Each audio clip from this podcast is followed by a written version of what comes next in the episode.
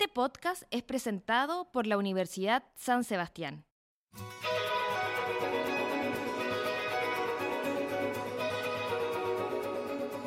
Bienvenidos y bienvenidas a un nuevo capítulo de La Jornada Podcast. Hoy nos encontramos con Cecilia Morán, investigadora y académica del Instituto de Historia de la Universidad San Sebastián y además es la primera doctora en Historia egresada de la Universidad San Sebastián. ¿Cómo estás, Cecilia? Muy bien, Constanza. Muchas gracias por la invitación. Que bueno, es un honor tenerte en este podcast hoy día, siendo, como dije recién, la primera doctora en historia de egresada de la San Sebastián. Cuéntame un poquito a qué se debe este doctorado, cuál fue tu tesis, cuéntame un poco de, de esa experiencia. Sí, mira, antes que todo, fue una experiencia súper grata, lo pasé muy bien haciendo la tesis de doctorado. Cuando yo escogí el tema, como que pensé y dije, quiero escoger un tema que me guste, porque son cuatro años que uno tiene que estudiar y siempre tuve interés, igual tenía algunas investigaciones pequeñas sobre historia de las mujeres. Entonces empecé como a mirar que nadie había investigado, al menos en Chile, desde una manera amplia y desde la historiografía específicamente, el rol de las primeras damas en la historia. Porque independientemente de que nos guste el cargo o no nos guste el cargo, es un rol que ha existido. Eh, entonces empecé a ver que habían fuentes para poder investigarlo, que se había investigado también un montón, por ejemplo en Estados Unidos son la llevan en esto, bueno en Argentina también porque tienen a Levita Perón. Entonces encontré metodologías para poder hacerlo y, y, ahí me tiré un poco a la piscina, como que sin saber un poco qué iba a resultar, pero la verdad es que resultó muy bien, una tesis que fue muy bien calificada, que prontamente se publicó un libro al respecto y de ahí empezó este camino.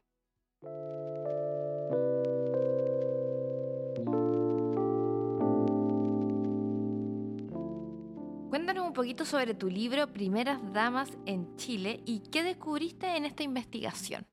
Sí, Primeras Damas en Chile, yo investigué específicamente mi decisión metodológica porque uno tiene que tomar una decisión. Yo, pucha, que me encanta el tema, a lo mejor podría haberlas investigado a todas, desde la primera hasta la última. Pero tuve que decidir y eh, me enfoqué entre el año 1938 y 1970. ¿Por qué? Porque vi que específicamente en esa época es cuando hay un cambio en el rol de la primera dama, un cambio importante. Por ejemplo, últimamente hemos pasado por un cambio en ese rol, pero los cambios en el rol siempre han existido. Y uno de los más importantes es el que se dio en esa época, en ese lapso temporal. Que uno dice 1938, 1970 son hartos años, pero en verdad es súper poco. En la historia, a lo largo de la historia, en un tiempo acotado. ¿Qué pasó ahí? Pasó que empecé a ver que las mujeres eran como las primeras damas, eran primeras damas que tenían a lo mejor labores diferentes en el sentido de que estaban mucho más involucradas con las decisiones que se tomaban desde el Estado, que tenían a lo mejor mucho más vínculos con ministros, con diputados, con senadores. Entonces yo dije, acá algo pasó. Y vi que Juana Aguirre, que fue la esposa de Pedro Aguirre Cerda, quien gobernó desde 1938, fue una mujer que hizo cambios al respecto, que tuvo en el fondo cambios como primera dama en ese contexto. ¿Qué hizo, por ejemplo? La Pascua de los Pobres. La Pascua de los Pobres era una... Antes de Navidad, en el fondo, se juntaba plata a nivel nacional para poder entregarle juguetes, golosinas y vestimenta también a los niños, para poder regalárselos.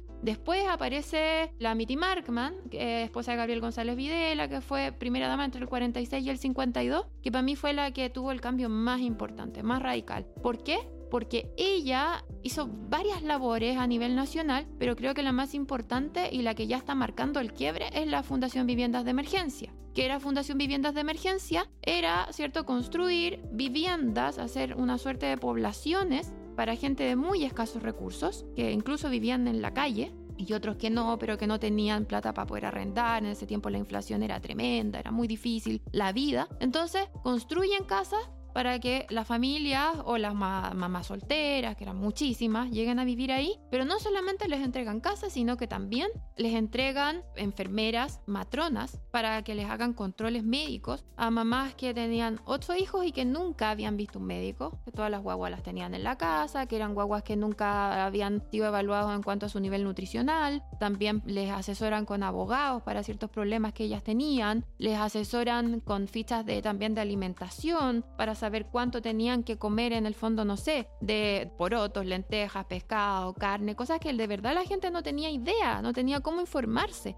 Tú ves que acá hay un cambio que empieza así ya como de lleno con Mitty, que venía un poco con Juan Aguirre, pero ya que, que aparece de lleno con Mitty Markman, y que después por eso yo llego hasta el 70, porque veo que en el fondo es un cambio que se mantiene temporalmente. Jorge Alessandri vino después de Carlos Ibáñez del Campo, pero Jorge Alessandri no tenía esposa, pero se tuvo que inventar una primera dama. ¿Por qué? Porque el cargo ya se había institucionalizado culturalmente. Y después yo termino con María Ruiz Tagle, la esposa de Eduardo Frei Montalva, que fue la iniciadora, la creadora de SEMA, Central de Centros de Madre. Y en el fondo eso también fue súper importante porque les entregaban herramientas a las mujeres para que pudiesen colaborar con la economía doméstica, llegar con dinero a la casa. Pero además, en los centros de madre también son interesantes porque las mujeres se politizan, porque se juntan no solamente al pelambre, a tejer o a bordar o a aprender al respecto, sino que también también adquieren herramientas políticas, ya sea de lo que estaba pasando en política en ese momento,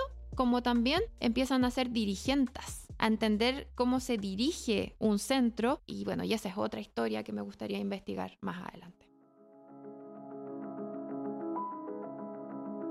Ya que estamos hablando de tu investigación, ¿qué fue para ti egresar como la primera doctora en historia en la Universidad de San Sebastián? Para ti como mujer, finalmente. Sí, es un orgullo, la verdad, no te puedo decir otra cosa. Un orgullo porque no fue fácil. Realmente fueron cuatro años en los que investigué algo que me encantaba, pero que me costó. entre medio apareció, bueno, llegó la pandemia, se cerraron los archivos, no tenía de pronto de dónde sacar fuentes que necesitaba para poder ir comprobando mis hipótesis o ir llegando a mis objetivos de investigación. Entonces, ¿qué hacía? Empecé como a comprar fuentes a solucionar el problema. Entonces yo ahora como que miro en retrospectiva y digo, me tengo que sentir orgullosa porque en verdad como que supe solucionar un gran problema que no era fácil. ¿Ya? Ahora lo veo y creo que, que lo, lo hice bien en ese sentido. Pero también siento que tengo una responsabilidad que la asumo de verdad de manera súper positiva para demostrarle a otras más que van a venir detrás mío que en el fondo tenemos que siempre cumplir nuestros objetivos, nuestros anhelos, nuestros sueños y crecer, porque esto nos sirve para crecer. A mí me sirve para crecer no solamente académicamente, sino que también para crecer como persona en el fondo. Es un crecimiento múltiple y por eso te digo que me siento orgullosa con esa responsabilidad. Siempre se lo transmito a mis estudiantes o a lo mejor a los ayudantes que tengo, de que tienen que, salir en el fondo adelante como sea, cumplir sus sueños, su meta y sobre todo si son mujeres, yo tengo hijos y tenía una guagua cuando, de hecho cuando entré al doctorado y pude y si yo pude, ¿por qué el resto no va a poder? se puede. Este podcast fue presentado por la Universidad San Sebastián. Para los desafíos de Chile, la educación es nuestra respuesta. Universidad San Sebastián, vocación por la excelencia.